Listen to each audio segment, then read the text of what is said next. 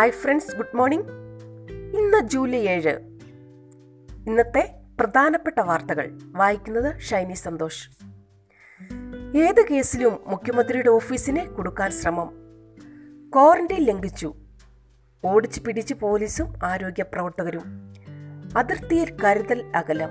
സ്വർണക്കടത്ത് സ്വപ്ന സുരേഷിനെ പിരിച്ചുവിട്ടു. പരിശോധന വർദ്ധിപ്പിച്ചു. കുവൈറ്റ് വിദേശികളെ കുറയ്ക്കുന്നു.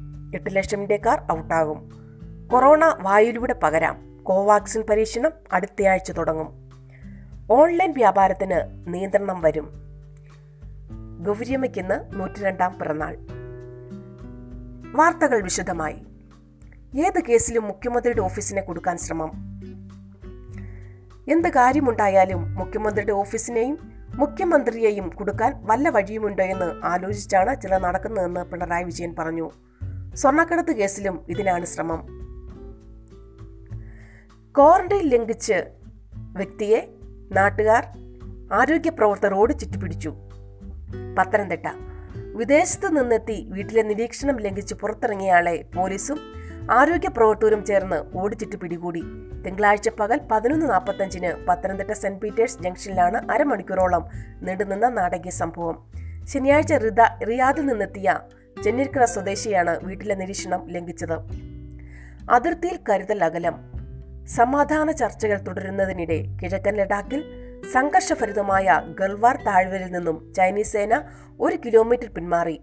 ജൂൺ പതിനഞ്ചിന് രാത്രി ഏറ്റുമുട്ടലുണ്ടായ സ്ഥലത്തെ ചൈനയുടെ താൽക്കാലിക നിർമ്മിതികൾ പൊളിച്ചു. ഇന്ത്യൻ സേനയും ഇവിടെ നിന്ന് പിൻവാങ്ങിയതായും ഇരു സേനകൾക്കുമിടയിൽ കരുതൽ അകലം രൂപം കൊണ്ടുവെന്നും സേനാ കേന്ദ്രങ്ങൾ പറഞ്ഞു.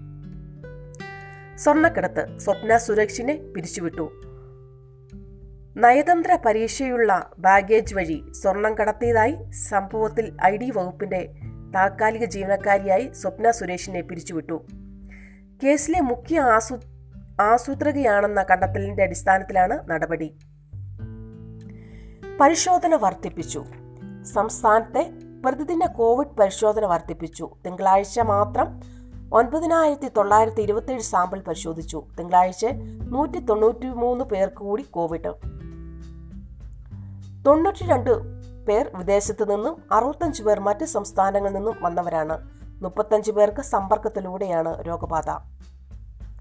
കുവൈറ്റ് വിദേശികളെ കുറയ്ക്കുന്നു. എട്ട് ലക്ഷം ഇന്ത്യക്കാർ ഔട്ടാകും.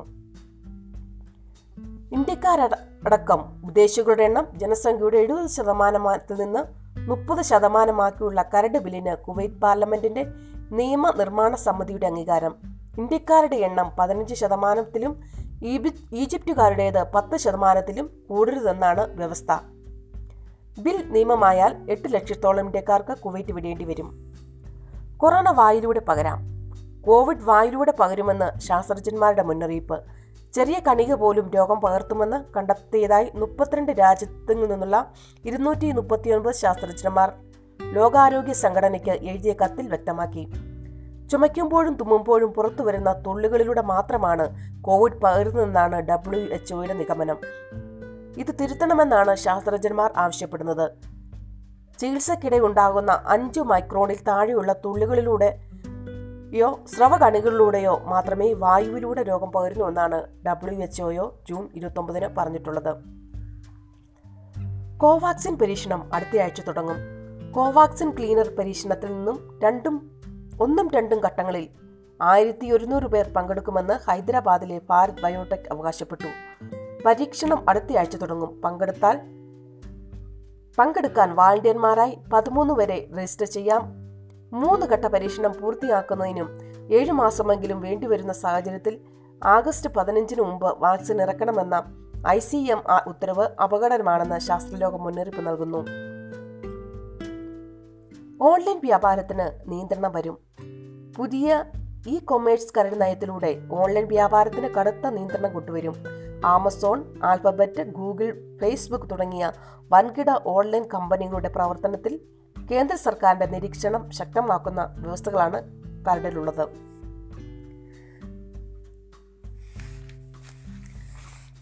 ഗൗരിയമ്മയ്ക്കിന്ന് നൂറ്റിരണ്ടാം പിറന്നാൾ.